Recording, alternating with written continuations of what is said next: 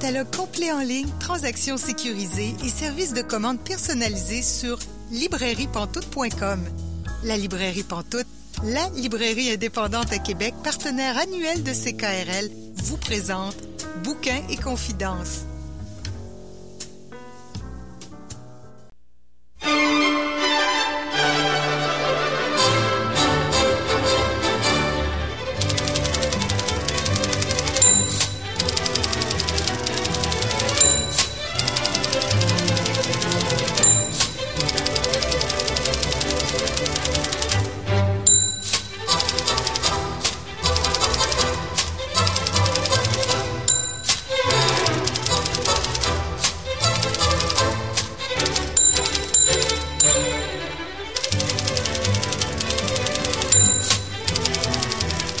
Bonjour et bienvenue à Bouquin Confidence. Julie Collin pour vous accompagner jusqu'à 19h ce soir.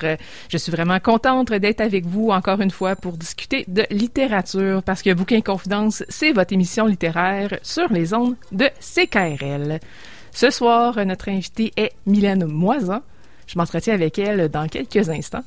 Aussi, euh, notre chroniqueuse Émilie Roibrière, dis-je, va nous euh, présenter euh, une courte série de deux livres, mais quel livre? Mais pour commencer, nos bonnes habitudes. Bonjour Caroline Ménard. Bonjour Julie. Je te voyais réagir quand j'ai dit Mylène Moisan.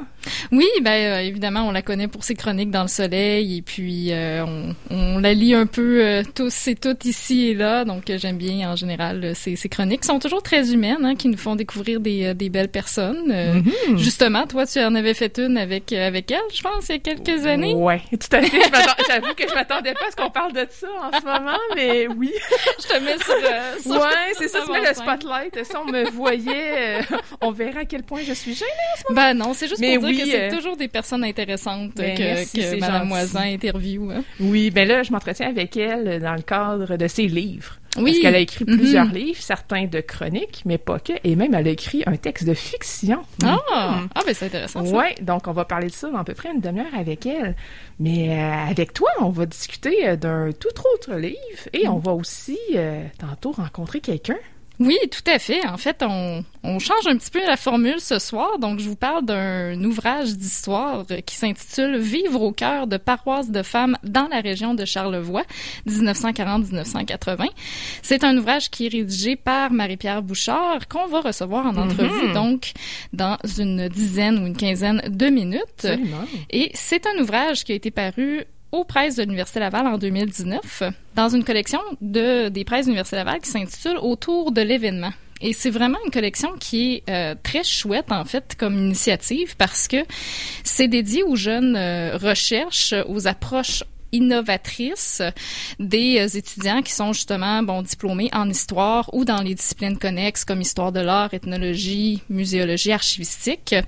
Et ça fait en sorte que c'est souvent des mémoires de maîtrise qui sont de grande qualité, qui apportent vraiment un plus à la discipline historique, qui vont être publiées dans cette collection-là. Et ça, je trouve ça merveilleux parce que il y a beaucoup de mémoires de maîtrise qui sont publiées, qui sont hyper intéressants, mais qui vont pas bénéficier d'une diffusion majeure. Hein? Bien sûr, ils sont mis en ligne. On peut les trouver à la bibliothèque des universités, mais souvent, c'est pas mal, ça s'arrête pas mal là. Alors avec cette collection-là, je trouve ça vraiment intéressant parce que on donne une, une diffusion à la recherche justement des euh, diplômés là en histoire et ben comme on peut le voir avec l'ouvrage de Marie-Pierre Bouchard, c'est hyper hyper pertinent. Donc dans cet ouvrage-là en fait qui s'intitule Vivre au cœur de paroisse de femmes, l'autrice elle explore le vécu des femmes dans les dont les maris en fait devaient s'exiler pour travailler pendant plusieurs mois durant l'année dans la région de Charlotte entre les décennies de 1940 à 1980.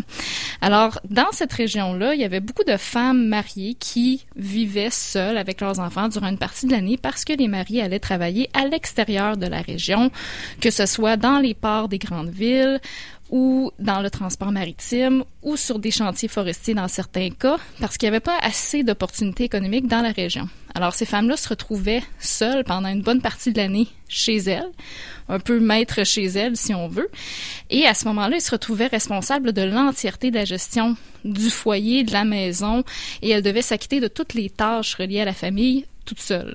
Alors, on a accès dans ce livre-là, finalement, à leur vécu, leur joie, leur misère, et c'est réalisé à partir d'une enquête d'histoire orale. Donc, ce sont des entrevues, des témoignages de ces femmes-là que l'autrice, a recueillis, et ça donne donc un portrait hyper intéressant, très exclusif, hein, aussi de ces femmes-là et de leur situation, qui est peu connue encore aujourd'hui.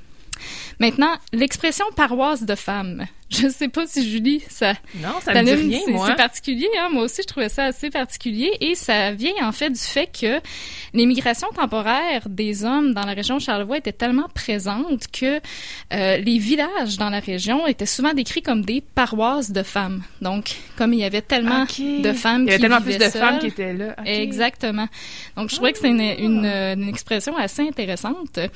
Et le but, justement, de l'autrice avec l'histoire orale, c'est de comprendre ben, comment ça fonctionnait, ces paroisses de femmes-là. Est-ce qu'elles étaient toutes pareilles? Est-ce qu'elles avaient des différences? Est-ce que les femmes avaient autant d'importance ou de disons, de, prédominance là, que euh, ce qu'on pourrait penser? Et donc, elle va nous expliquer ça à travers son enquête, en commençant par dresser, en, commençant en, dressant un, aperçu de l'histoire économique de la région de Charlevoix, pour euh, nous expliquer entre autres là, que si aujourd'hui on considère que Charlevoix est une région avec une forte industrie touristique. À l'époque, ce n'était pas le cas. faut attendre vraiment les années 60 et 70 pour avoir le début d'une industrie touristique plus forte dans la région. Et avant, c'est vraiment une toute autre réalité. Et l'immigration saisonnière des hommes, c'est un phénomène qui fait vraiment partie euh, de la réalité du vécu de la majorité des villages. Donc, les villages perdent leurs hommes pendant une partie de l'année. L'autrice va nous expliquer comment le climat et le territoire de la région de Charlevoix sont particuliers, comment ça explique justement cette migration saisonnière-là. Hein. C'est une région qui est située entre les montagnes et le fleuve. Il y a des, euh, un extrait, entre autres, où euh, elle nous apprend que Saint-Joseph de la Rive a été surnommé par certains Petite Floride de Charlevoix. Alors, j'ai trouvé ça très drôle. Petite Floride de Charlevoix. Parce que c'est un endroit où il y avait un climat euh, clément. Donc... ça m'a fait beaucoup rire. C'est la, petite Floride de Charlevoix. Alors, on voit bien dans, dans euh, ce portrait-là que les relations entre géographie et histoire sont très euh, fortes hein, et que les gens bougent beaucoup selon le territoire et selon les saisons. C'est souvent en été que les hommes vont partir parce que les transports sont et les déplacements sont plus faciles. Mm. Et en hiver, ils vont revenir là chez eux. Hein. Et par la suite, ben, l'autrice, elle nous parle donc comment se vivait l'espace familial de ces femmes-là. Alors, c'est quoi les rôles que les femmes devaient assumer en plus de leur rôle traditionnel de bonne tenue de la maison, de s'occuper des enfants? Euh, parfois, c'était des rôles qui étaient plus typiquement masculins. Et évidemment, ben, il y avait beaucoup de tâches hein, quand le mari était parti.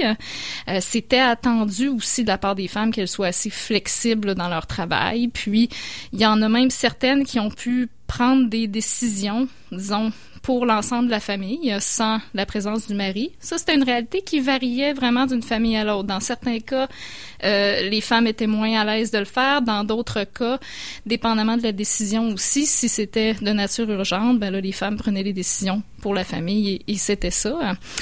Euh, c'est aussi intéressant de voir comment elles vivaient l'absence de leur mari et les retours aussi. Hein. C'est pas évident quand le mari revient après avoir hmm. passé plusieurs mois à l'extérieur, comment il s'intègre à nouveau dans la famille. parce qu'il y a une dynamique qui s'est mise en place pendant son absence. Exact, exactement. Donc tout ça est quand même assez complexe dans certains cas et comment les femmes aussi vivaient le fait d'élever une famille sans la présence du père et de vivre aussi leur couple sans la présence de leur mari. Hein. Donc, euh, c'était pas toujours euh, évident. Il y en a pour certaines c'était difficile, pour d'autres c'était euh, une réalité qu'elles ont accueillie un peu mieux.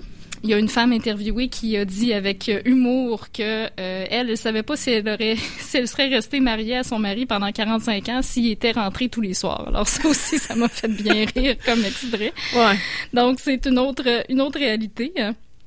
Et euh, l'enquête se termine en fait avec une analyse de l'espace communautaire et des réseaux euh, sociaux et familiaux qui se déploient autour de ces femmes-là. Donc l'entraide qui existait entre les familles, avec les voisins, les voisines, l'appartenance aussi à des associations de femmes, hein, qu'on pense par exemple au cercle des fermières, ça c'était assez fort aussi.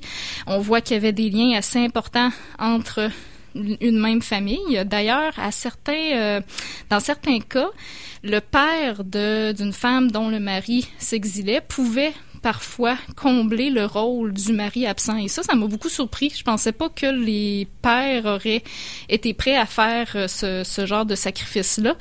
Euh, mais c'était le cas dans certains cas et ça montre justement qu'il y avait un tissu social et un cercle familial là, qui était assez fort dans, euh, dans ces villages-là.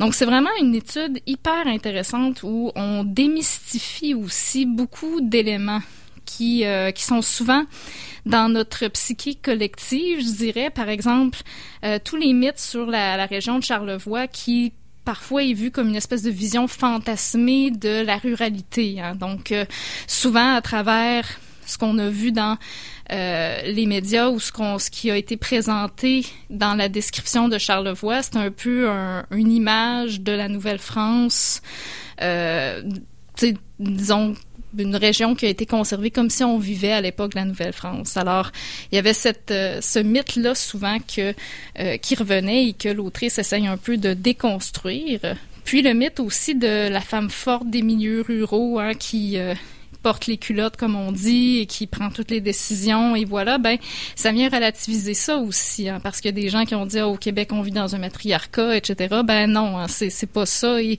même si on avait une existence euh, de femmes qui pouvaient prendre des décisions comme ça, on est encore dans un système patriarcal qui est très présent et qui demeure très genré, là, nécessairement dans la, la division des rôles.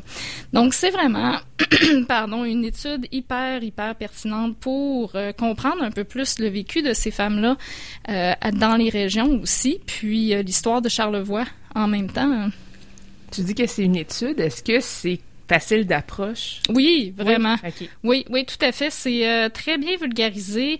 C'est une bonne question parce que presse Université Laval, les ben, presses de recherche, souvent, des fois, ça peut être un peu euh, hermétique, mais dans ce cas-là, c'est super bien vulgarisé. On a moi, je suis une grande fan de l'histoire orale parce que c'est vraiment une approche qui permet de, qui est très accessible, je trouve. Donc, on peut vraiment avoir accès au vécu de personnes très facilement et dans la manière dont c'est écrit aussi, c'est très, euh, c'est vraiment le ton est très bien choisi. C'est un ouvrage qui je pense qu'il peut s'adresser tout à fait au grand public sans aucun problème. Euh, on a un peu l'aspect méthodologique, mais pas tant que ça, parce que j'ai l'impression aussi du côté de, de l'édition, on a retiré probablement la partie plus méthodologique euh, du mémoire de maîtrise. Souvent, ils vont demander de faire bon, une revue de littérature, d'expliquer toute la méthodologie qui est faite, mais euh, on met pas trop l'accent là-dedans, là, dans le volume qui est destiné au grand public. Donc, c'est vraiment euh, très, très accessible et très facile à lire, tout à fait. Et toi, comment t'es tombée sur ce livre-là? Ben, en fait, c'est euh, l'autrice que je connais personnellement. Ben oui, puis qu'on on va rencontrer dans quelques instants d'ailleurs. Tout à fait. Et puis euh, quand j'ai vu ça, ben évidemment moi j'ai un grand intérêt pour l'histoire des femmes, donc mm.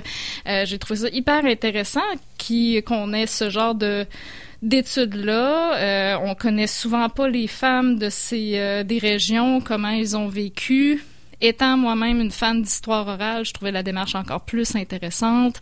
Euh, la semaine dernière, j'ai parlé de repenser la nation, par mm -hmm. exemple. Ben, Denise Baillargeon, elle a fait euh, plusieurs histoires, plusieurs enquêtes d'histoire orale aussi dans sa carrière.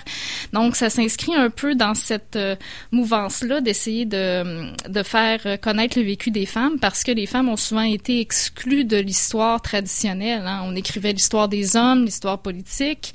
Donc, l'histoire orale nous permet justement, à défaut de sources écrites, d'aller chercher nos sources d'une autre manière, d'aller chercher des témoignages euh, de personnes qui n'ont pas nécessairement écrit. Hein. Par exemple, ces femmes-là dans Charlevoix, ils ont pas raconté leur vie euh, avec par écrit, le, par ouais. écrit exactement. Mm.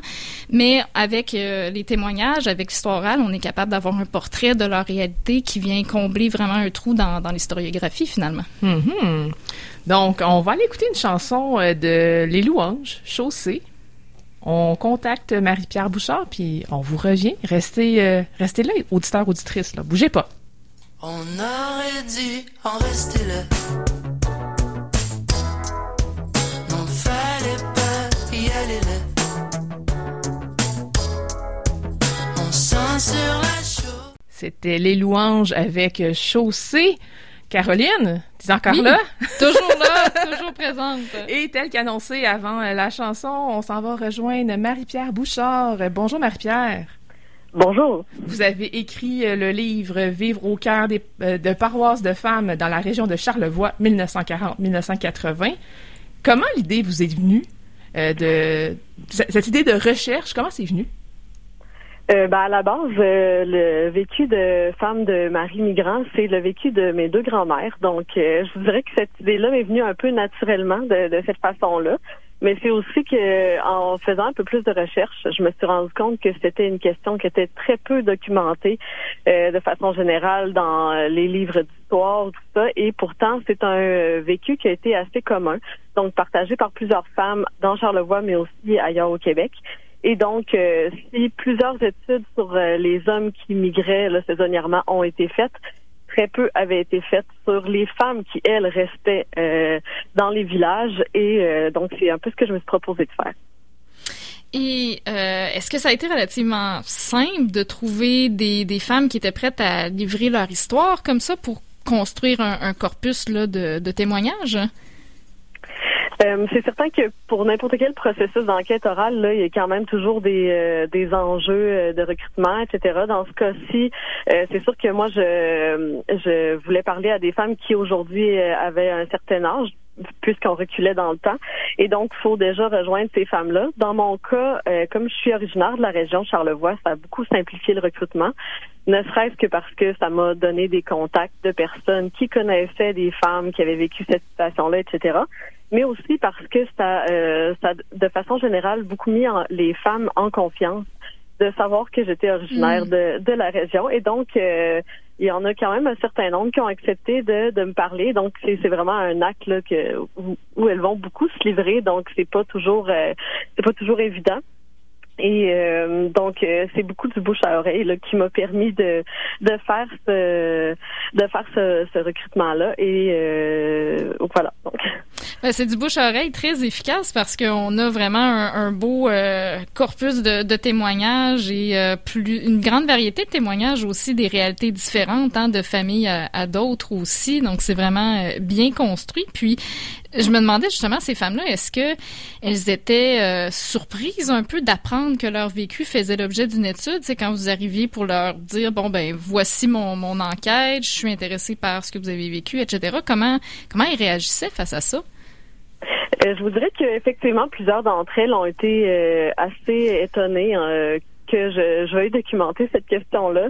Puis euh, il y en a même une, euh, en fait, qui m'a demandé si je voulais pas plutôt parler à son mari, parce que veux, veux pas, c'est c'est un, c'est un, c'est un sujet qui euh, c'est un vécu qui se construit en contrepartie d'un autre type de vécu. Donc, la, la dame se demandait si, en fait, euh, son mari pourrait pas plutôt me parler d'immigration. Donc, on voit même pour les femmes elles-mêmes, il y a ce biais-là de se dire, euh, ben, euh, allons parler euh, plutôt aux hommes, qu'est-ce que les hommes ont vécu. Donc, j'ai trouvé intéressant cette, réponse-là. Mais finalement, euh, euh, je pense en fait qu'il y a tellement de pertinence à parler aux, à ces femmes-là elles-mêmes et, et elles se sont bien euh, bien confiées. Donc, ça m'a permis, je pense, de, de faire ressortir le mieux possible leur témoignage. là.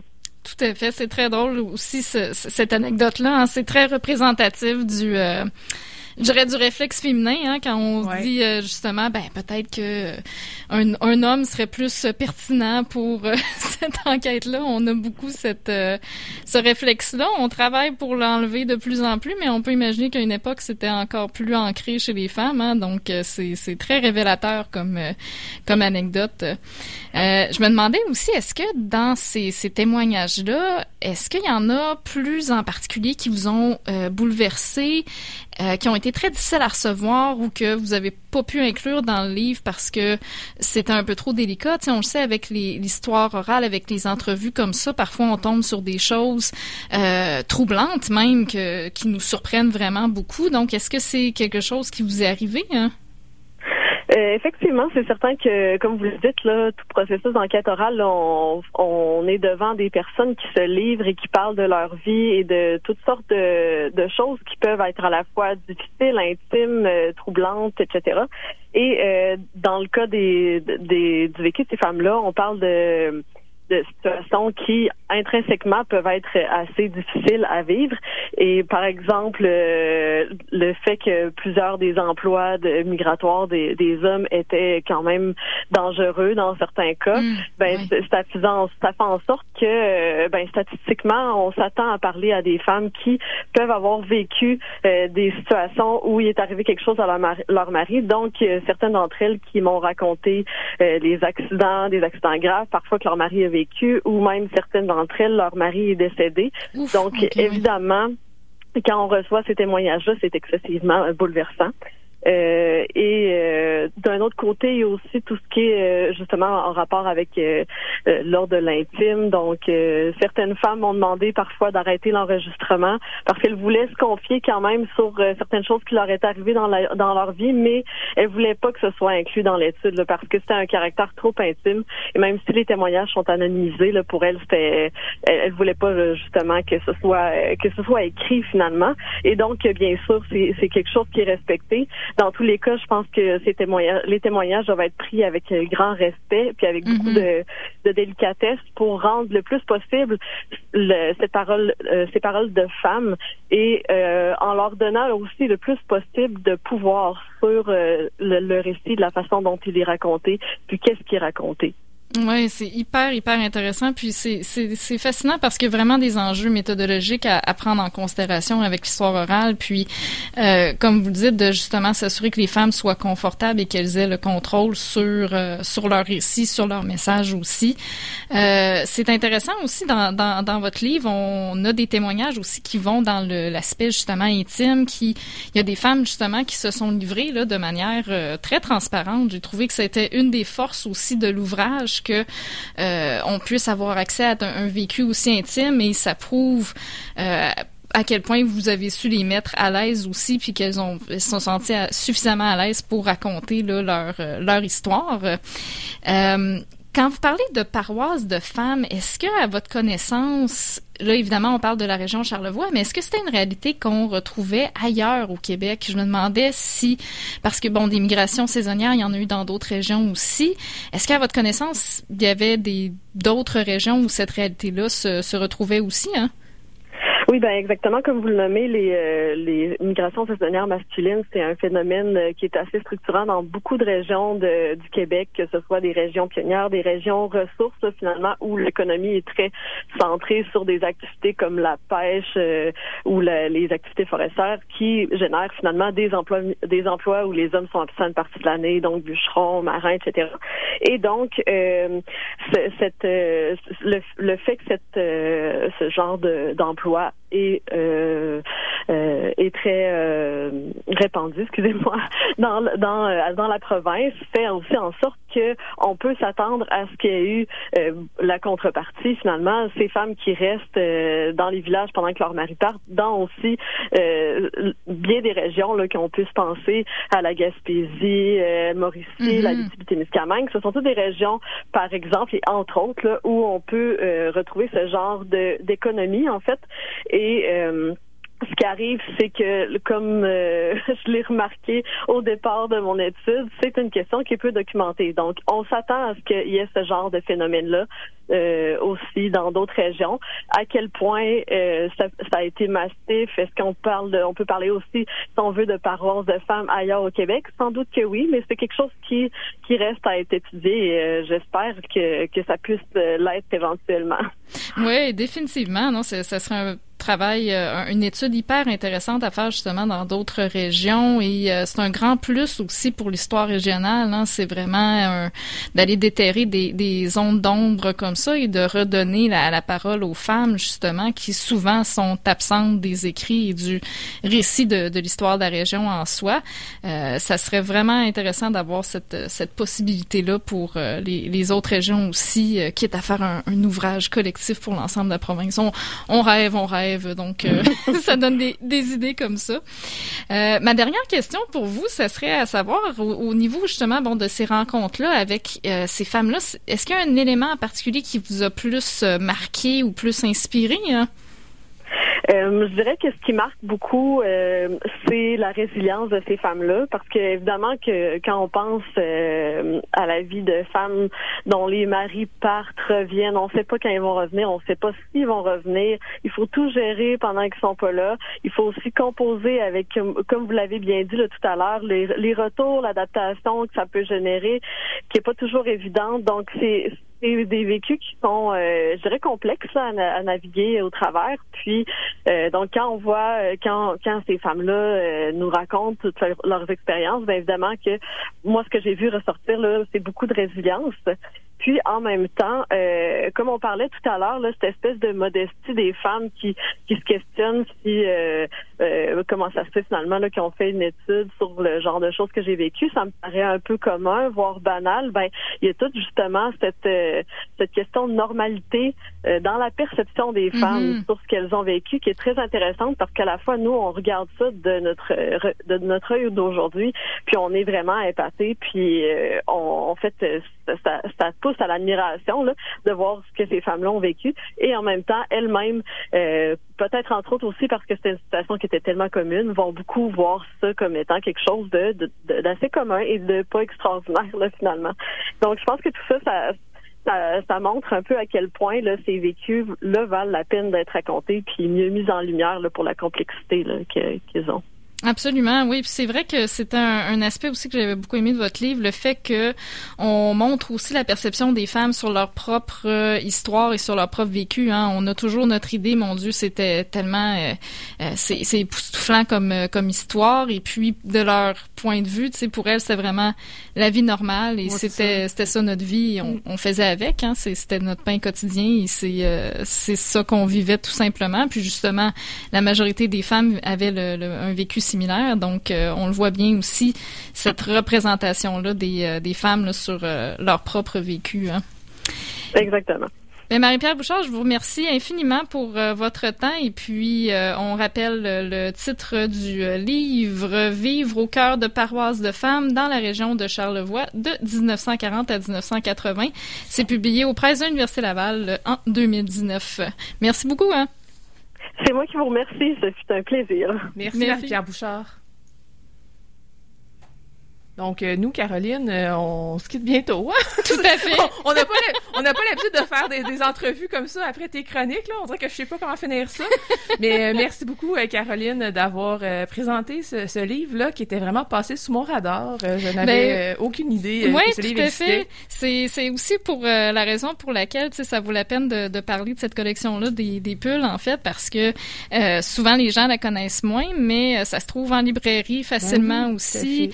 même euh, quand je suis allée au musée d'art contemporain de Baie-Saint-Paul, il était dans la boutique du musée. Donc, euh, évidemment, pour la région de Charlevoix, c'est super intéressant de, vendre ça dans les différents lieux, mais c'est très facile de, le trouver en librairie. Donc, euh, n'hésitez pas à aller, aller acheter ça. Oui, il faut oser aussi essayer des livres des, presses universelles Laval, même si on se dit c'est peut-être un peu trop avancé pour moi, peu importe, ça peut être très bien vulgarisé. Absolument. je pense qu'on l'a bien compris euh, en discutant avec Marie-Pierre Bouchard à quel point c'est facile d'approche aussi. Ça a l'air vraiment. Moi, je l'ai pas encore lu, mais euh, il y a comme une partie de moi qui a envie de le prendre. Là, oh, ben oui, absolument, absolument. J'ai envie, envie de l'ajouter à ma, ma, liste de lecture. Merci beaucoup à Caroline Ménard d'avoir été là encore une fois cette semaine. Merci beaucoup, Julie.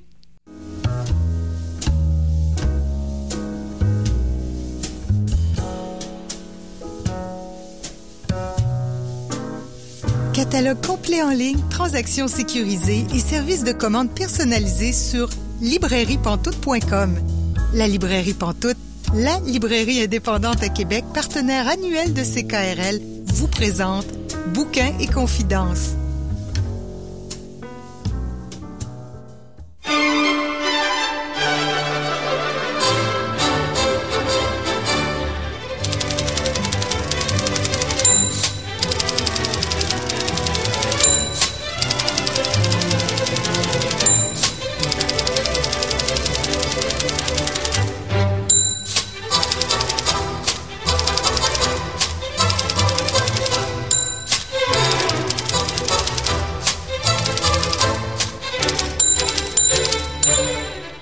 Vous êtes bien à Bouquin Confidence, euh, Julie Collin, euh, pour vous accompagner jusqu'à 19h aujourd'hui. Et là, je rejoins la traité de la semaine, Mylène Moisan. Bonjour Mylène.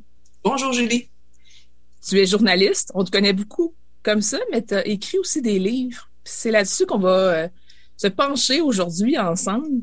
Ton premier livre, Maman est une étoile, en 2015. Qu'est-ce qui t'amène à écrire ce premier livre-là?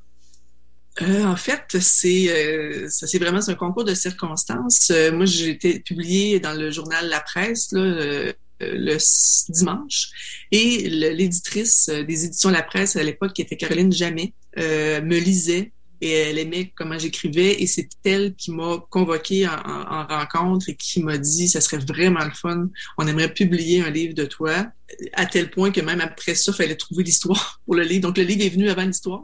Okay. Euh, Donc, euh, après ça, on s'est mis à faire un, espèce de remue-ménage et on a regardé un peu les, les, les, chroniques ou les sujets qui avaient assez de matière pour, euh, pour nourrir un livre.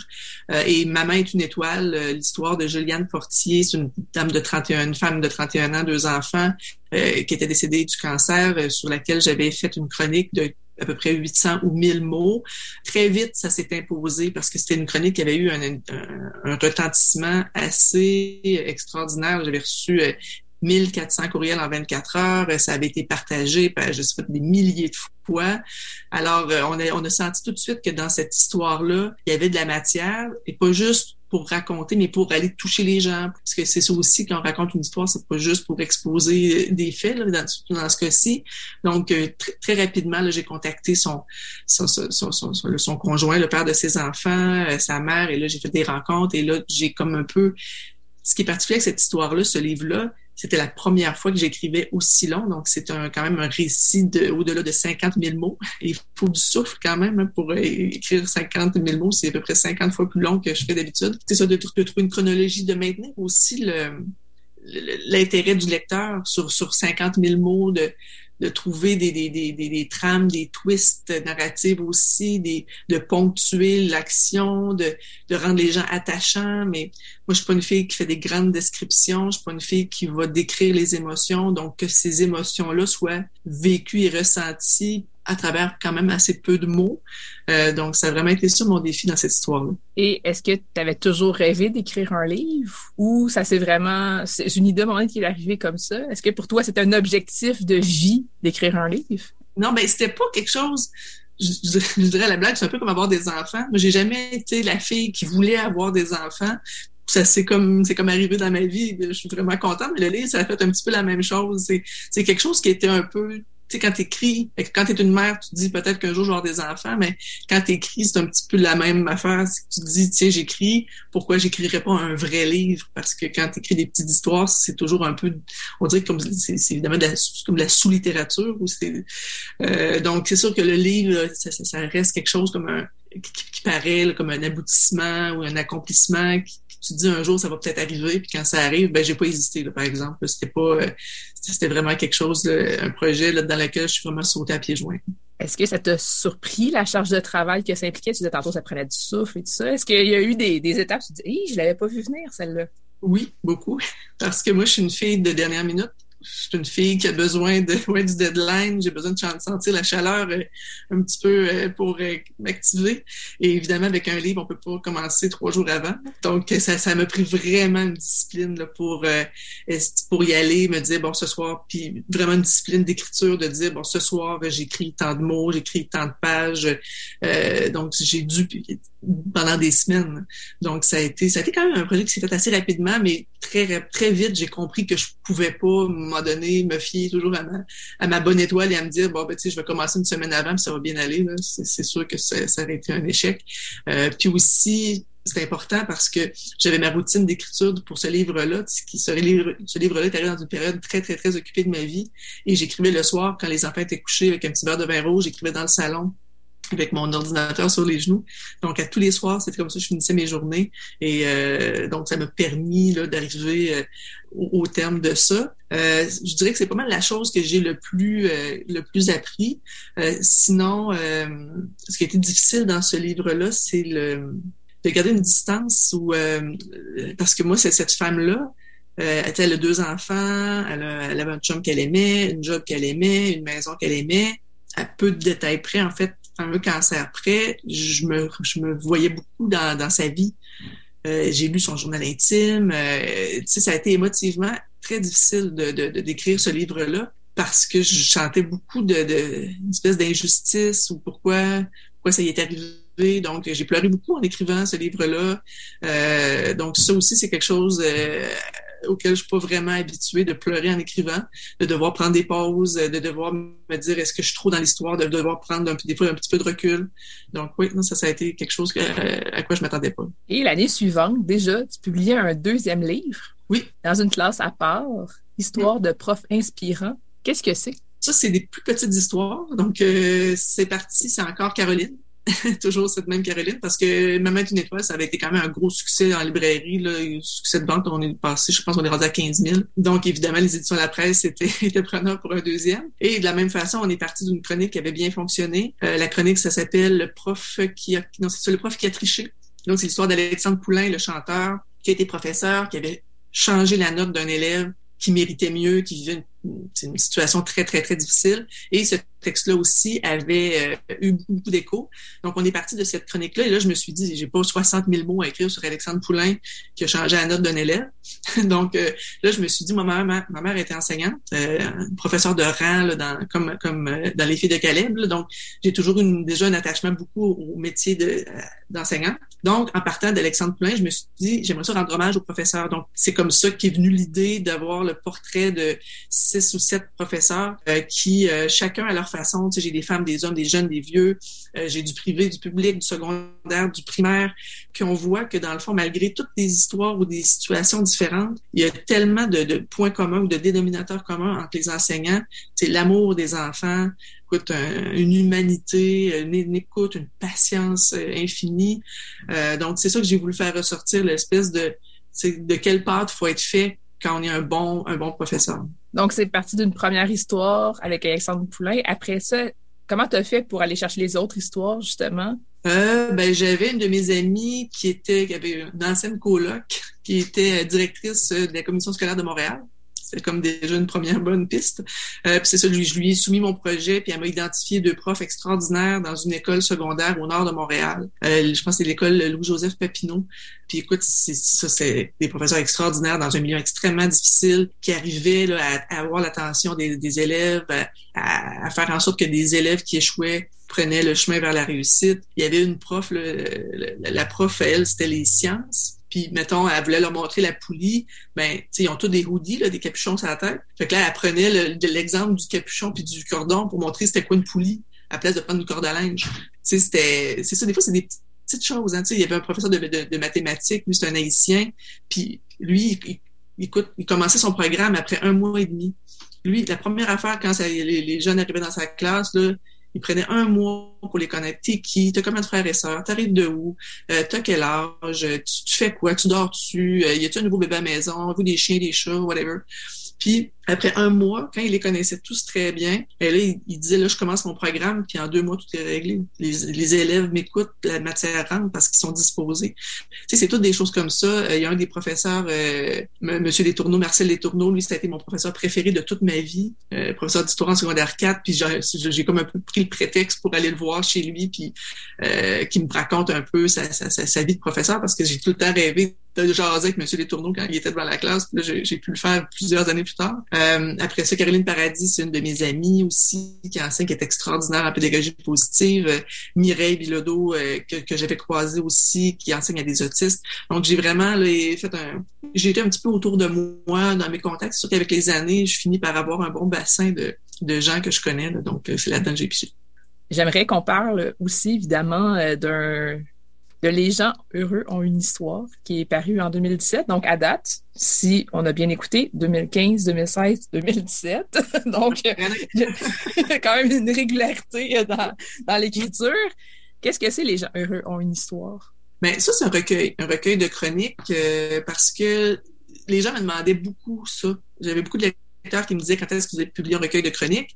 Mais là, je voulais pas juste faire un recueil, voici 50 chroniques que vous avez déjà lues, Fait que euh, payez 25 pièces puis relisez-la encore.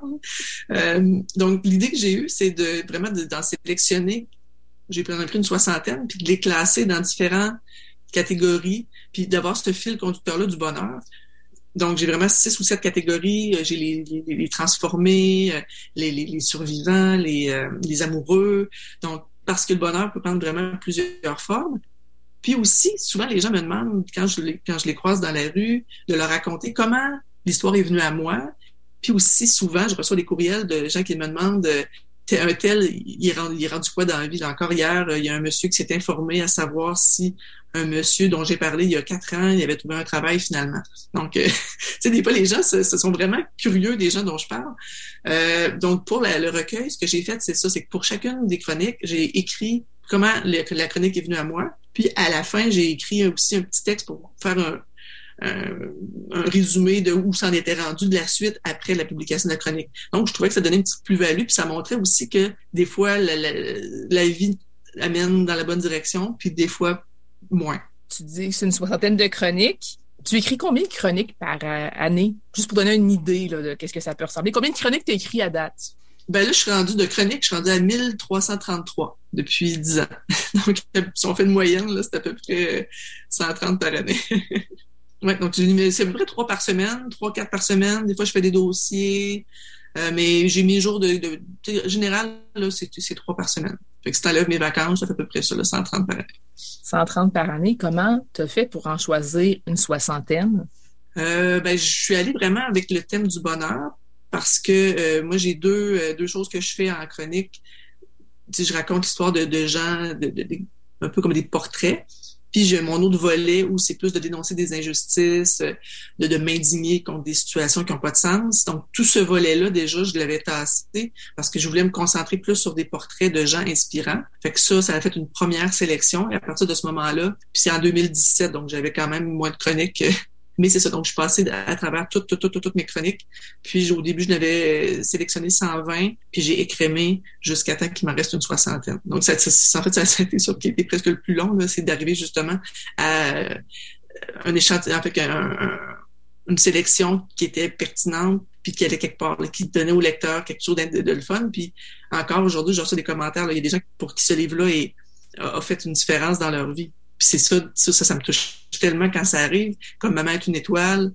Tu sais, c'est un commentaire un peu drôle. Là. C'est, euh, j'étais au Salon du Livre à Ottawa. Puis euh, il y a une, dame qui est venue me voir, puis elle m'a dit euh, Moi, d'habitude, je lis une demi-heure le soir avant de me coucher, mais Maman est une étoile, je l'ai lu d'un bout, d'un trait. Puis je me suis couché à 2h30 du matin.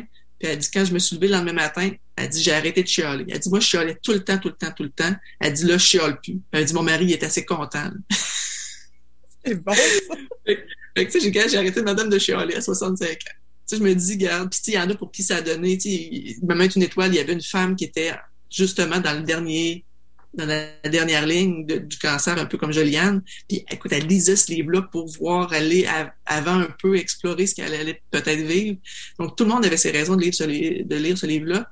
Puis, dans Les gens heureux ont une histoire aussi chaque histoire nous parle différemment selon notre vécu. Il y a des gens pour qui une histoire, va la lire, ça va le laisser totalement différent, alors que pour une autre personne, ça va être une révélation. Est-ce que ça serait possible éventuellement d'avoir un deuxième tome de ce livre-là? Ouais, mais étant donné les thèmes, tout ça, j'ai l'impression que ça, ça, ça, ça ferait peut-être un peu, euh, je sais pas, je, je, me suis jamais posé la question, mais il faudrait que je recommence parce que déjà, il faudrait juste que je prenne les chroniques parues depuis ce, ce, ce où j'irais dans un autre thème. Mais mhm. c'est sûr que l'idée du recueil de, de chroniques, c'est c'est toujours, je pense, agréable parce que ça se lit bien, c'est des, histoires qui sont assez courtes, c'est de trouver, en fait, le, le, le, quelque chose de, un fil conducteur, un thème ou une pertinence. Hein, je reviens tout le temps sur ça, la pertinence. Il y a tellement de livres qui s'écrivent dans le monde que, tu sais, quand t'en fais un, il faut qu'il faut qu'il apporte quelque chose ton, plus récent livre, Nouveau départ, c'est en quelque sorte aussi, si on veut, des portraits. Oui, exact. Ben, c'est un peu dans cette, euh, oui, c'est ça, ça un peu dans cette veine-là, mais sur le thème du départ, des nouveaux départs. Oui, c'est pas un recueil de chroniques. Il y a quelques chroniques qui se retrouvent là, dans, dans, dans, dans Nouveau départ, des chroniques qui avaient déjà été publiées, mais l'essentiel du contenu, c'est vraiment des, des, histoires inédites. Et, et ça aussi, ce livre-là m'avait été proposé par les éditions Guy Saint-Jean, mais c'est ça, il y avait le thème du départ, de quitter la, la, en fait, la bougie d'allumage de ce projet-là, ça a été le livre de José Lito Michaud, euh, Passage obligé sur les deuils. Tout le monde avait dit dans le milieu de l'édition que ce livre-là, ça allait être un flop total parce que parler de la mort, ça se fait pas, alors que ça a été quelque chose, un, succès littéraire euh, vraiment inattendu. Euh, parce que les gens ont besoin des fois d'aller dans ça, dans, dans les dans les départs, dans les deuils, dans les dans les passages obligés ou choisis. Ça, ça, ça peut nous aider. C'est bien beau des, des, belles histoires, mais aussi des histoires où les gens ont pris des décisions de prendre un moment une direction différente. Puis ça peut aller dans toutes les directions aussi dans ce livre-là, dans le sens que Mathieu Dugal parle de quitter la viande. Pour lui, c'est un certain deuil parce qu'il aimait vraiment ça, mais en même temps, c'est un choix qu'il a fait puis il le regrette pas du tout. Exact. Mais la plupart des gens dont je parle, euh, c'est des gens qui ont pris des... Ils ont, ils ont pas regretté la, la, la décision qu'ils ont prise. C'est ça. Puis souvent, c'est drôle parce que euh, ce que j'ai remarqué, c'est que c'est des décisions qui ça faisait longtemps que la réflexion était entamée. Tu sais, je pense à Guylaine Dubois qui voulait aller en Gaspésie, c'est des rêves depuis longtemps. Euh, tu sais, si je pense à Stéphane Gendron qui avait une espèce de colère et d'agressivité assez intense, tu sais, il était pas bien depuis longtemps, il était pas bien. À un moment donné, il a dit ça suffit. Mais tu sais, je pense qu'à l'intérieur de lui, si c'était écouté, il aurait arrêté bien avant souvent, ben, tu sais, je, parle de, de, mon ex qui est devenu moine, tu lui aussi, il y avait toujours une espèce de vide. À un il a pris, tu sais, il est allé où il sentait que c'était sa place. Donc, souvent, c'est ça, hein, quand on fait un changement, euh, quand on, pour nos études, je veux dire, tu sais, c'est des choses qui mijotent depuis un bout de temps. À un donné, on, on, se lance, on dit, ben ça y est, c'est maintenant que c'est, c'est, voilà, aujourd'hui, c'est le premier jour du reste de ma vie. Là. Mais je pense que ça, euh, si ça peut insister, à, inciter des gens à se dire ça y est, j'ai assez attendu, euh, j'ai assez rêvé, maintenant je passe à l'action. Donc je pense que si, à la base, il y a ça aussi comme, comme intention dans ce livre-là, de montrer que peu importe, ça peut être, comme tu disais, Louise qui a arrêté de se teindre les cheveux, pour quelqu'un, ça peut être quelque chose de super banal. Moi, c'est quelque chose qui me parle pas. Je me suis jamais teint les cheveux. J'ai ma petite couette euh, simili Marie Laberge, puis euh, euh, moi, c'est ça, c'est pas quelque chose que j'ai un rapport avec la, la, la, mes cheveux. Alors que pour elle, c'était une rousse qui était devenue blanche, elle avait le teint pâle. Donc, elle, sa teinture, c'était quelque chose qui était lié à son identité. Et, quand elle a arrêté de se teindre, pour elle, c'était vraiment quelque chose d'assumer son âge, euh, d'assumer ce que, tu sais, c'est quelque chose, tu sais, par rapport à, ça a été la directrice, euh, la rédactrice en chef du L Québec, donc elle était elle a passé sa vie dans la, dans la beauté, dans la mode, dans, l'image qu'on se fait de la féminité. Donc, tu sais, pour elle, c'est un, gros, gros, gros passage. Puis elle n'est pas la seule à vivre ça. Tu sais, elle a peut-être vécu de façon intense, mais moi, je suis sûre qu'il y a plein, plein, plein de femmes qui se sont reconnues dans son histoire. Par rapport à ton ex, tu en avais déjà parlé de cette histoire-là dans Les gens heureux ont une histoire. Mm-hmm. Comment tu as abordé ça autrement pour en faire un, un texte dans un autre livre? Ouais, ben, ce qui m'intéressait pour le livre euh, Nouveau départ, c'est le fait qu'il a, changé de nom. Donc, c'était l'idée de quitter son nom. Parce que, s'il y a quelque chose qui est né, qui, qui, est lié à notre identité, c'est bien notre nom. Moi, je l'ai toujours connu comme Patrick Blanchet, puis il est devenu Charles Patrick de la Transfiguration. Donc, c'est venu avec son passage à la vie monastique. Oui, non, c'est ça, c'est vraiment particulier. Puis je voulais savoir qu'est-ce que ça fait quand du jour au lendemain, on porte un nouveau nom, puis c'est pas euh, Denis Trudel. ne pas changé pour un, un, nom équivalent. C'est un nom, un nom religieux. Puis il m'explique tout ça, puis il m'explique comment une identité est construite sur l'autre. Il ne renie pas complètement son Patrick, mais il est plus, il se sent mieux dans Charles. Mais moi, ça a été longtemps, moi, je commence à l'appeler Charles Patrick parce que il y a aussi ça, moi, Patrick, c'est lui que j'ai connu, Charles Charles, Charles Patrick, qui c'est moins, je sais pas, moi je le connais pas comme moine, donc c'est ça qu'il disait aussi, c'est que son père l'appelle Patrick, sa sœur l'appelle Patrick, ses chums l'appellent Patrick, alors qu'au monastère, ils n'ont pas connu le Patrick, donc ils vont l'appeler Charles, Charlot, il y a même un surnom de moine, donc. ouais, c'est Charlot. donc, euh, donc c'est ça, c'est ça qui m'intéressait, c'est ces langues que je voulais aborder pour pour quitter, parce que j'aurais effectivement pu prendre le, le, le, le, niveau le plus simple de dire juste quitter la vie, tout la vie, la vie civile, mais je trouvais que le rapport au nom était plus euh, révélateur pour moi. Il y a aussi un livre que tu as écrit en collaboration avec Nathalie Bisson, c'est Le Pace du bonheur. C'est sorti en 2019. Comment t'en es venu à écrire ce livre-là avec elle? Bon, mais ça, c'est drôle parce que c'est une autre chronique. Moi, j'avais écrit une chronique sur Nathalie, Elle, c'est une fille extraordinaire euh, qui, à 36 ans, a appris qu'elle avait la polyarthrite rhumatoïde sévère. Et le médecin lui a dit, si j'étais toi, je me magasinerais une chaise roulante d'ici euh, quelques mois. Et là, quand elle est sortie, elle était complètement euh, atterrée. Elle s'est mise à lire sur la maladie, a lu qu'en faisant d'activité physique, ça pouvait aider. Elle s'est acheté un vélo stationnaire. La première fois, elle a fait 75 secondes dans le beurre. Elle s'est couchée à côté du vélo pendant deux heures, mais elle n'a pas lâché. Puis après quelques années, elle a fait le marathon. Des marathons. Rendu à 8-9 marathons. Tu sais, je veux dire, c'est beaucoup de persévérance, c'est beaucoup de détermination, c'est beaucoup aussi le, tu sais, je veux dire, tu l'as d'en face, là. Je veux dire, si tu fais pas ça, c'est la chaise roulante. C'est sûr qu'elle a une motivation qui est quand même assez grande, mais elle l'a fait. Donc, j'avais écrit une, une, une chronique sur elle et les éditions Guy Saint-Jean avaient approché Nathalie pour écrire son histoire, pour en faire un livre. Et là, évidemment, ils cherchaient un peu qui allait l'écrire et ils ont comme un peu rapidement pensé à moi. Donc, c'est ça. Ils m'ont approché pour que je, je, raconte son histoire. On a vite convenu que j'allais écrire au jeu, j'allais écrire son histoire au jeu et c'est la première fois que je fais ça. Donc, j'ai tout écrit son histoire au jeu. Puis ça a été, écoute, c'est comme si j'étais dans sa tête. C'est spécial d'être le jeu, d'avoir la polyarthrite rhumatoïde sévère, de, de, de, de, raconter comment je m'entraîne, comment euh, comment, j'ai mal à telle place, comment j'ai... Donc ça, ça a été, ça a été spécial. Ce, ce livre-là a été écrit dans la cabane des patineurs à côté de chez nous pendant que mes enfants patinaient.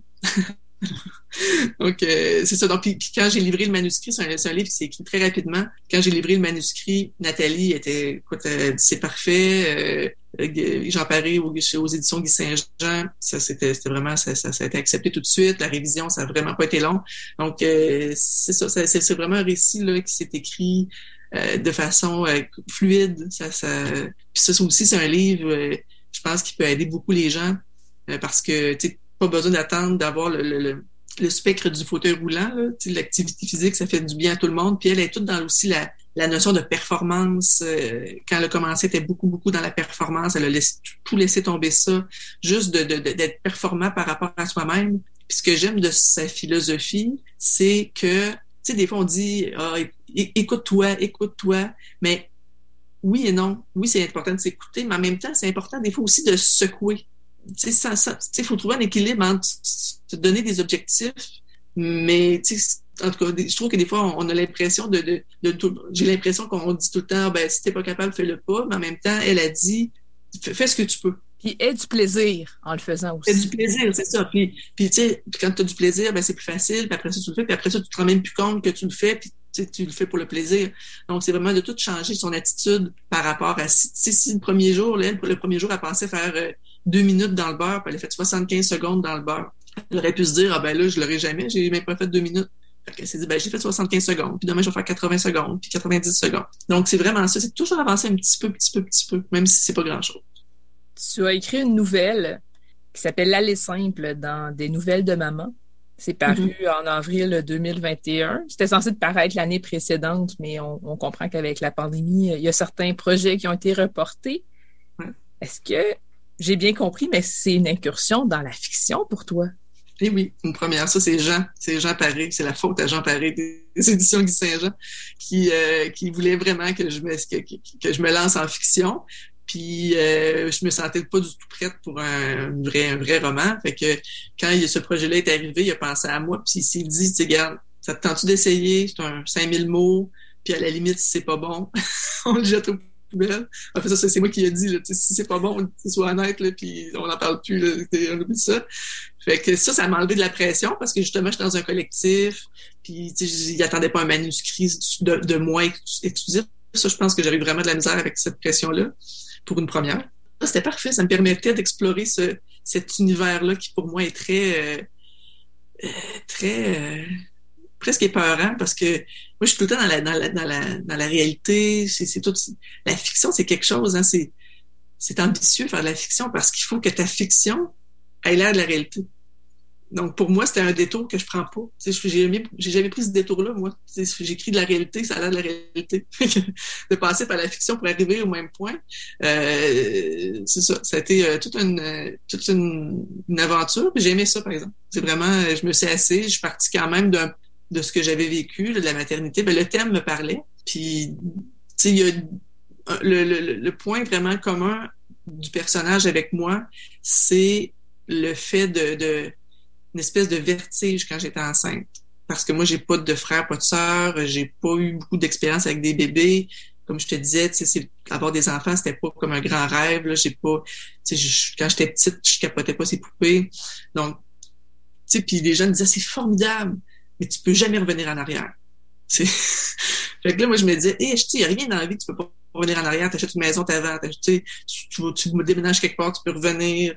Mais t'as un enfant, là, c'est terminé, c'est ton enfant tout le temps. Tes mères, là, c'est, c'est, à la vie, à la mort. Fait que ça, ça me faisait peur. Je me dis, d'un coup, je suis pas bonne, d'un coup, puis écoute, la première couche, c'est mon chum qui l'a changé parce que moi, j'étais comme, j'étais, j'étais, je me sentais comme intimidée par la chose qui pleurait. Là. Donc, euh, donc ça, ça, ça a été, c'est, été le point de départ. Là. Je suis allée vraiment dans ce terreau-là. Puis après ça, mon personnage elle gère des, des, des actions, puis on n'est pas pareil, mais ça, c'est ça. J'ai comme parti d'un petit point commun avec, avec, avec mon personnage, puis après ça, ben, je l'ai laissé aller. C'est ça que j'ai trouvé ça le fun parce que j'avais entendu beaucoup d'auteurs dire ça. Quand tu as un personnage, quand tu écris une histoire, à un moment donné, tu contrôles pas tout. J'étais un peu sceptique. Je me disais, ben, c'est toi qui l'écris. Mais effectivement, il y a, ce phénomène-là qui s'est produit euh, sur un très court texte de 5000 mots, où à un moment donné, euh, euh, elle a fait quelque chose. Ben, genre, on va aller là. Puis c'est ça. Donc, je, je l'ai un peu suivi jusqu'à la fin de l'histoire.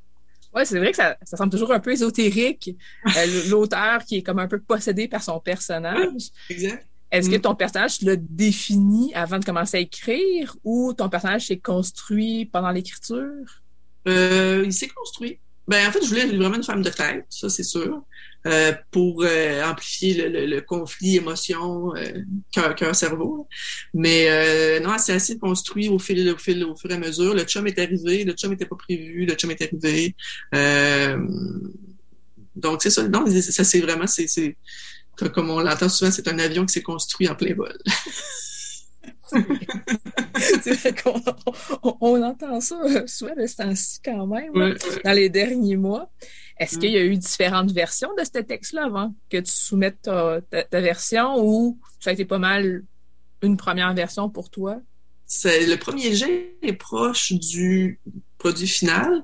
Euh, par contre, euh, j'ai euh, j'ai quand même retravaillé des choses, puis j'ai vraiment beaucoup en tout cas, j'ai demandé à la personne qui faisait l'édition, à, la maison d'édition, de de pas hésiter à me dire des choses pour resserrer des choses. Fait on a vraiment resserré le texte, on a euh, ajouté des choses des fois, parce que c'est ça. Donc j'avais besoin de, ce, de, de, de, cette réaction, de ce feedback de première lecture de quelqu'un de l'extérieur. Puis oui, je suis contente, le résultat fini est mieux que le premier jet, mais entre ce que j'ai écrit et ce que j'ai soumis, il n'y avait pas grand-chose. Ça c'est quand même, tu sais, j'ai pas eu à revenir en arrière, à changer des choses ou euh, ça, ça quand même l'ensemble de l'œuvre quand même est resté sensiblement là, pareil, mais les, le, le, le, la finition a quand même été euh, essentielle pour euh, arriver à ce qu'on était prêt. Est-ce que ça t'a donné envie d'écrire encore de la fiction? Ben, je sais pas. Ben, parce que c'est ça, la fiction, pour moi, c'est quelque chose de... de... Je, sais pas, je pense qu'il y a beaucoup d'appelés, peu d'élus. Euh, moi, j'ai, j'ai, les livres de fiction que je lis, j'ai beaucoup de misère, même moi, quand je lis de la fiction, il faut vraiment qu'il y ait une quête. Euh, le dernier que j'ai adoré, c'est Le Carnet Rouge, mais moi, je suis vraiment pas dans les livres qui font de la description quand c'est trop lent, quand c'est des sagas familiales, euh, j'ai de la misère. Euh, j'ai tout lu les Agatha Christie quand j'étais jeune, donc je suis plus dans cet esprit-là. Donc, euh, mais en même temps, je veux qu'il y ait une pertinence encore à si j'écrivais quelque chose. Donc, j'attends de trouver si, à un moment donné, je vais avoir le goût d'inventer une histoire qui vient apporter quelque chose. Mais je sais pas, je suis pas encore là. Mais je ferme pas la porte, je ferme la porte à rien. Puis, euh, mais il n'y aurait pas rien qui mijote, là. Non. De précis. Merci beaucoup, euh, Mylène Moisan, de nous avoir rencontrés cette semaine. Merci à toi. Bye.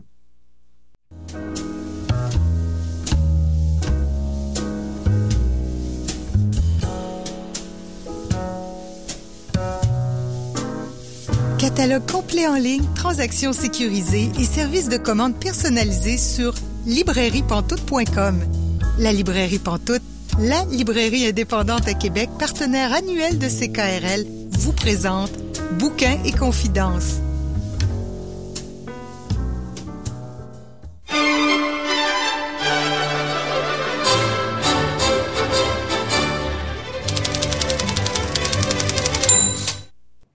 Vous êtes bien à Bouquin Confidence, Julie Collin au micro. Et là, je rejoins notre chroniqueuse Célia Chalfoun. Bonjour Célia. Bonjour Julie. Cette semaine, tu nous parles d'un classique de la littérature allemande. Oui, il s'agit de Siddhartha de Hermann Hesse. C'est un livre qui est sorti en 1922 en Allemagne et qui est sorti bien plus tard euh, dans sa traduction anglaise aux États-Unis dans les années 50. Et euh, c'est un livre qui a eu qui a mis son temps pour avoir son succès, mais qui a connu un succès extraordinaire euh, dans les années 60 aux États-Unis et qui, je pense, qui est, vraiment un ouvrage très intemporel. On connaît le nom Siddhartha comme le nom de, Bouddha, de Gautama Bouddha, alors ça peut laisser à penser que ce roman, c'est l'histoire de Bouddha, mais en fait non. Euh, ce qu'a fait Hermann Hesse, c'est qu'il a, euh, a inventé ce personnage qui s'appelle Siddhartha, mais qui n'est pas Bouddha, mais qui rencontre à un moment, c'est, je divulgage pas, qui rencontre Bouddha au cours de l'histoire. Ce roman-là, c'est le genre de livre qui se referme jamais vraiment, même si on le ferme physiquement. Si on ferme ces pages en papier physiquement, c'est un roman qui reste avec nous. Je pense que c'est la marque de tous les romans importants qui restent avec nous, même, même si on oublie euh, les tournures de phrases, même si on oublie un peu l'histoire. Mm. Leur personnalité nous reste et nous change et nous transforme. C'est ce qui s'est passé dans mon cas depuis que j'ai lu la première, pour la première fois Siddhartha il y a quelques années. Et puis là, quand je l'ai relu euh, il y a quelques jours pour être sûr de, de bien en parler à l'émission. Et c'est en même temps dur de parler de Siddhartha parce que c'est un roman en apparence simple qui ne fait que 120 pages, mais c'est bourré de réflexions et de, de choses qui nous poussent à réfléchir nous-mêmes. C'est un roman qui parle de la recherche de soi. Au début, au début de ce roman, Siddhartha, le personnage Siddhartha, vit avec sa famille. C'est une famille de brahmanes en Inde, donc des personnes qui, interprètent les textes sacrés, des, personnes, euh, des lettrés, et puis aussi des, euh, prêtres. Mais Siddhartha n'est pas heureux. Et puis un jour, il décide de quitter sa famille parce qu'il est à la recherche de ce, de ce quelque chose d'indéfinissable de, qui est à la racine de l'être. Et alors, il rejoint les samanas, qui sont des, personnes qui se... Je suis peut-être pas la meilleure personne pour en parler, mais des personnes qui se retirent plus ou moins du monde et qui essaient d'annihiler le soi pour trouver cette vérité profonde à l'univers.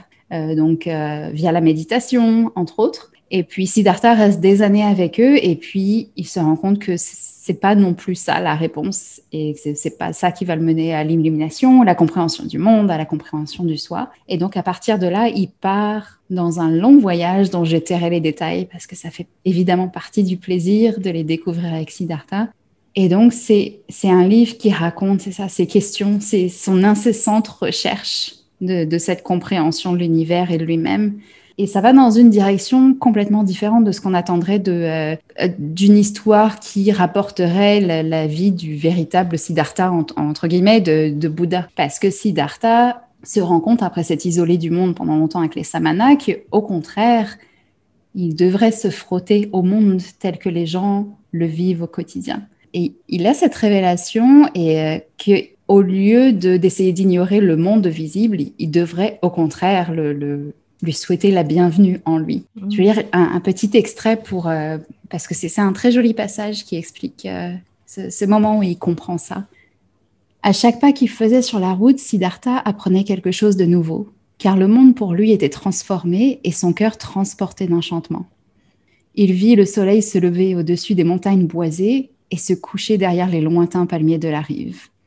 Il vit la nuit, les étoiles, leur belle ordonnance dans le ciel et le croissant de la lune, tel un bateau flottant dans l'azur. Il vit des arbres, des astres, des animaux, des nuages, des arcs-en-ciel, des rochers, des plantes, des fleurs, des ruisseaux et des rivières, les scintillements de la rosée le matin sur les buissons, de hautes montagnes d'un bleu pâle au fond de l'horizon, des oiseaux qui chantaient, des abeilles, des rizières argentées qui ondulaient sous le souffle du vent. Toutes ces choses et mille autres encore, aux couleurs les plus diverses, elles avaient toujours existé. Les rivières avaient toujours fait entendre leur bruissement et les abeilles leur bourdonnement. Mais tout cela, Siddhartha ne l'avait vu autrefois qu'à travers un voile menteur et éphémère qu'il considérait avec défiance, et que sa raison devait écarter et détruire, puisque la réalité n'était point là, mais au-delà des choses visibles. Cette révélation qu'a Siddhartha, elle est pratiquement au début du livre. Donc on s'entend qu'il s'en passe des choses dans cette exploration que Siddhartha a fait du monde et lui-même. Euh, et puis encore une fois, j'éviterai de trop en à ce sujet-là. J'aurais du mal à décrire ce livre autrement qu'en disant que c'est un beau livre. C'est un livre qui nous change, c'est un livre qui nous fait réfléchir dans une apparente simplicité qui est complètement fausse. Parce que Hermann Hesse n'a pas juste chercher à imaginer ce que ce serait de, se comprendre, d'accéder à, ce niveau de réflexion. Il a essayé de le vivre aussi, ce qui a rendu sa vie compliquée pendant qu'il écrivait ce livre-là. Puis je trouve que c'est quand même un effort euh, admirable de la part de quelqu'un écrit de, se lancer dans, dans ce défi-là, parce que ça peut être pratique d'imaginer ça depuis son bureau, puis de le, taper, de le taper à son ordinateur. En tout cas, c'était pas un Mais ordinateur. dans son temps, pas ça. Voilà, c'est ça. Je m'en suis rendu compte en le lisant, je me dis, bon, il est né, je crois, en 1877, c'est peut-être un petit peu tôt pour, euh, voilà, pour utiliser euh, un logiciel pour taper son roman. Bon, tu m'as comprise. Mais c'est ça, il est, allé, il est allé plus loin, il a vraiment cherché à se comprendre ce que c'était vraiment de, passer par ces étapes-là et de, s'imaginer, j'imagine, à la place de, Siddhartha, ce qui ne veut pas dire qu'il a rien inventé, là, je ne sais pas, je ne suis pas dans sa tête.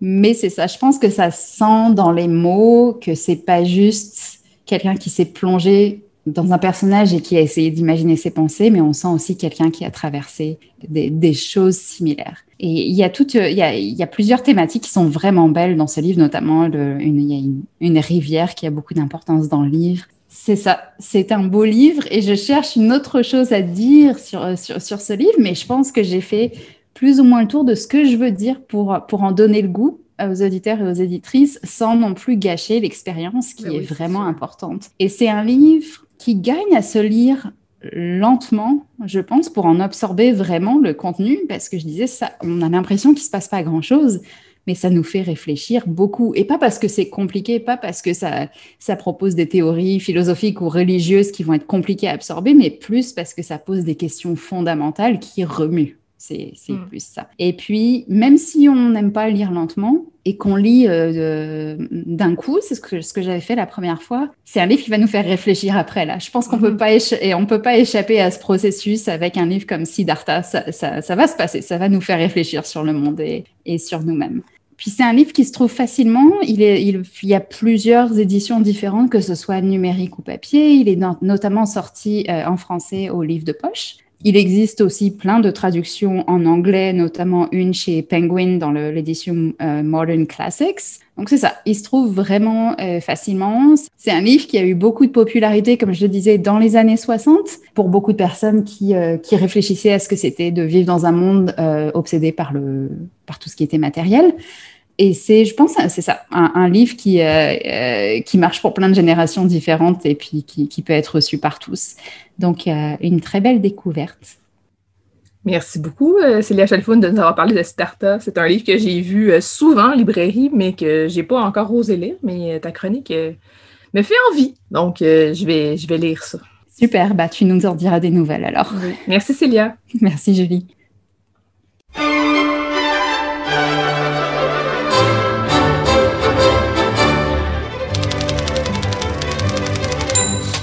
Bonjour Émilie Roy-Brière.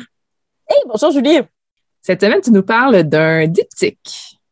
Oui, en fait, euh, c'est un diptyque qui s'appelle Texte Galarande. C'est écrit par Arcadie Martin. Le premier volume s'appelle Un souvenir nommé Empire.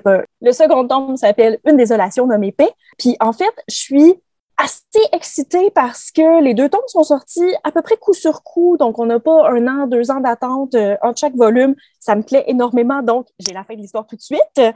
Le premier tome a gagné le prix Hugo en 2020. Pendant que j'y pense, en fait, euh, ça fait quelques fois que j'enligne des prix Hugo. J'ai en parlé de temps en temps à ton émission. Je pense que je n'ai jamais été déçue par un prix Hugo. Celui-là ne fait pas exception. On est vraiment dans la haute voltige. En fait, Arcadie Martin, je suis convaincue, ça paraît qu'elle a été formée au classique. Elle connaît tous les grands classiques de la science-fiction des années 50, 60, etc. Et même probablement de la science-fiction beaucoup plus contemporaine. Euh, je sais que Célia qui était venue euh, parler des chroniques du Ratch avec euh, la justice lancière à Bouquin et Confidence. Absolument. L'écriture d'Arcadie Martin me rappelle un petit peu l'écriture d'Anne Leckie, en ce sens qu'il y a dans la justice ancillaire, il y avait un jeu sur le genre. On ne savait jamais si le narrateur de l'histoire était de sexe féminin ou masculin, ou en fait, probablement que c'est pas si pertinent que ça. Mm. Euh, dans Texcalan, il y a un jeu sur les prénoms. Euh, je vais bien t'en parler euh, un peu plus tard. Euh, je vais commencer par te parler un peu de l'histoire parce que je suis Ah assez oui. excitée. En fait, là-dedans, on va avoir la représentante d'une station spatiale qui s'appelle la station LCL. Il faut imaginer une espèce d'immense vaisseau spatial qui dérive à travers l'espace. Ça contient environ 30 000 personnes. Tout ça est sur le territoire d'un très grand empire qui s'appelle Texcalaan. Le centre de l'empire s'appelle également Texcalaan. En fait, dans cette langue-là, le terme va englober à la fois l'empire au complet, la cité-État, euh, puis en fait l'essentiel du monde civilisé. Et donc, cette ambassadrice va aller représenter sa station euh, à la capitale. Quelque chose qu'on apprend très, très tôt dans l'histoire, c'est que sur sa station à elle, sur LCL, ils vont récupérer les mémoires des gens qui sont décédés. Donc, c'est sous forme d'une espèce de puce qu'on va porter toute sa vie. Puis, quand on décède, on retire la puce, on sauvegarde les souvenirs, on les envoie dans une nouvelle puce qu'on va euh, intégrer sur une personne jugée compatible. Elle a été jugée compatible avec l'ambassadeur précédent qui s'appelle Ixander Afghan. Puis, on l'a envoyé un petit peu dans le roche. On ne sait pas trop qu'est-ce qui s'est passé. En fait, à la capitale, son prédécesseur, le fameux Ixander Afghan, est porté disparu. Donc, on va former un petit peu une nouvelle ambassadrice euh, dans le roche. On lui envoie la puce qui est disponible. La puce qui est disponible, en fait, c'est l'ancienne sauvegarde euh, Afghan. Puis, cette sauvegarde-là a environ 15 ans de retard. Ça fait 15 ans qu'il n'est pas retourné sur sa station, donc on n'a pas eu de mise à jour. Donc, elle part déjà avec une case en moins. Puis, lorsqu'elle arrive sur Texcalaan, en fait, on s'en doutait un petit peu depuis le début. Euh, L'ambassadeur est décédé, il va falloir qu'elle le remplace. Lui a avancé certains dossiers, a fait du trafic d'influence, est devenu euh, ami avec des gens qui sont très, très, très haut placés, mais tout ça, c'est des choses dont elle n'a aucune conscience parce que la sauvegarde aurait dû suivre, mais ça ne s'est pas produit. Une autre chose qu'on apprend assez tôt dans l'histoire, c'est que les gens de Texcalaan, les gens de la cité, ils n'ont aucune idée qu'elle a accès à ce genre d'implants cybernétiques. C'est quand même assez pratique pour elle. C'est comme, euh, comme une espèce de, de, de, de voix off dans sa tête. Toute la personnalité de son prédécesseur est là, à part que des choses qu'il ignore compte tenu du retard euh, dans dans la mise à jour. Puis pour eux, en fait, pour les gens de Texcalaan, les implants cybernétiques ou les, les augmentateurs de cognition ou n'importe quoi, pour eux, c'est vraiment un très, très grand tabou parce que ce serait un petit peu l'équivalent de tricher. Ça, on le voit très, très bien. On lui fait sentir beaucoup euh, lorsqu'elle commence un peu à s'ouvrir sur le sujet.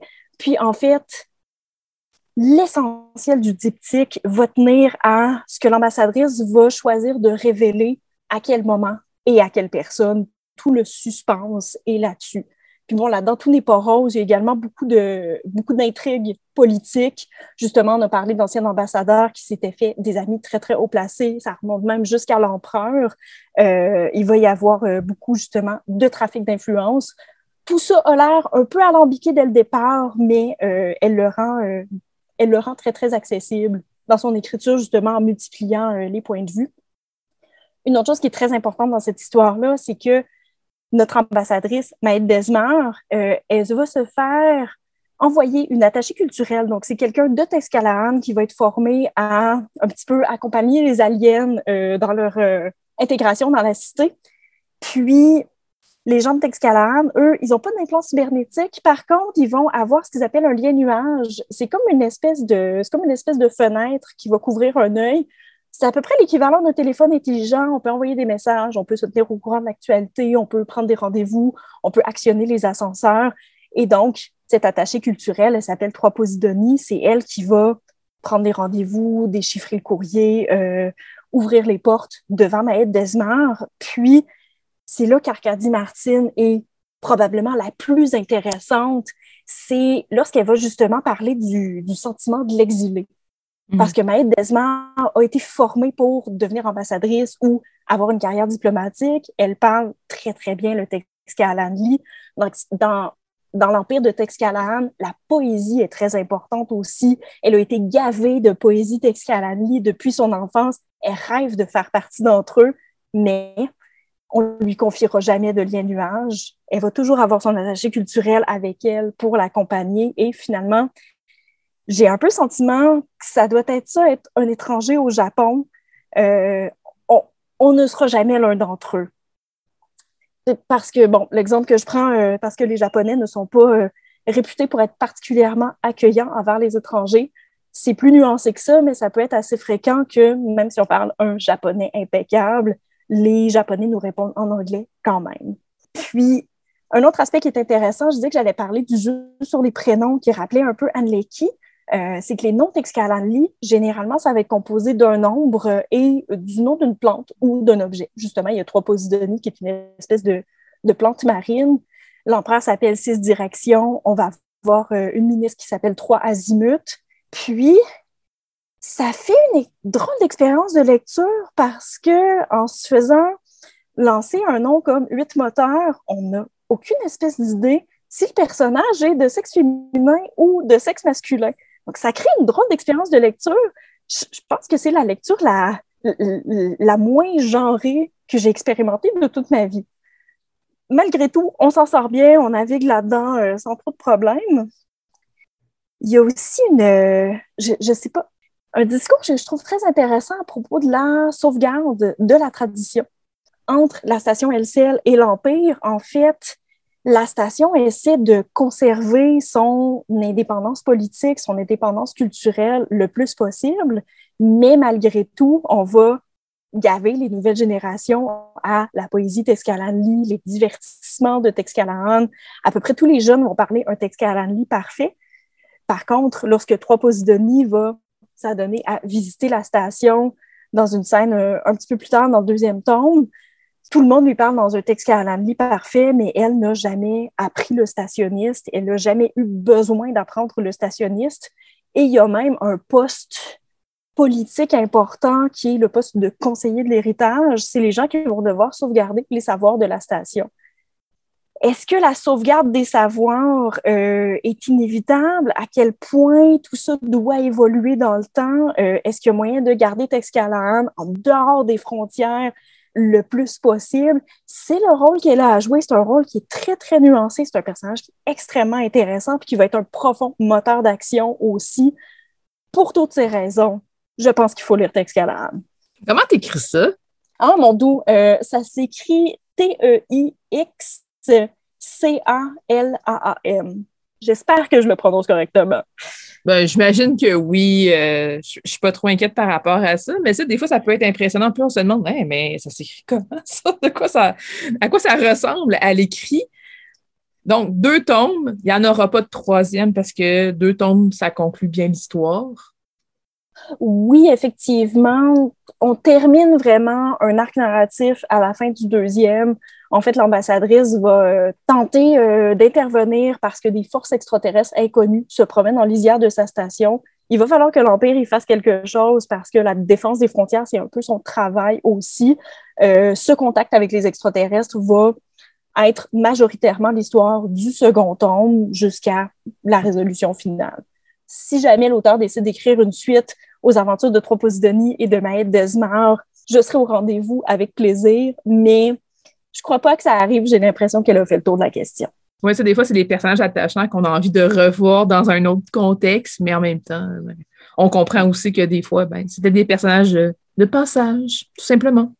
Oui, absolument. Aimer la lecture, c'est accepter de les laisser partir aussi. Oui, tout à fait, même si des fois c'est très déchirant. Tu nous rappelles les références, s'il te plaît?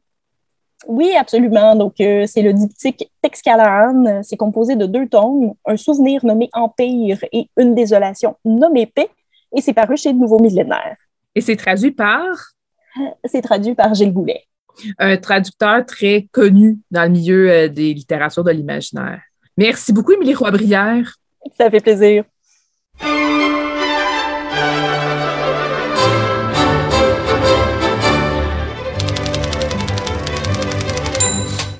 C'est tout pour l'émission Bouquin et Confidence pour cette semaine. Merci à notre invitée de la semaine, Mylène Moisan. Merci également à Marie-Pierre Bouchard qui est venue euh, discuter avec nous en début d'émission. Et aussi, évidemment, merci à nos chroniqueuses Caroline Ménard et Émilie Roy-Brière.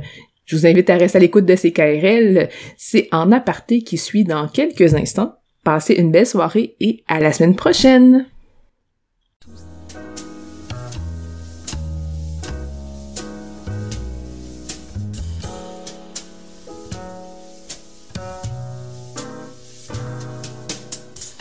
La librairie Pantoute, la librairie indépendante à Québec, partenaire annuel de CKRL, vous a présenté Bouquins et Confidences.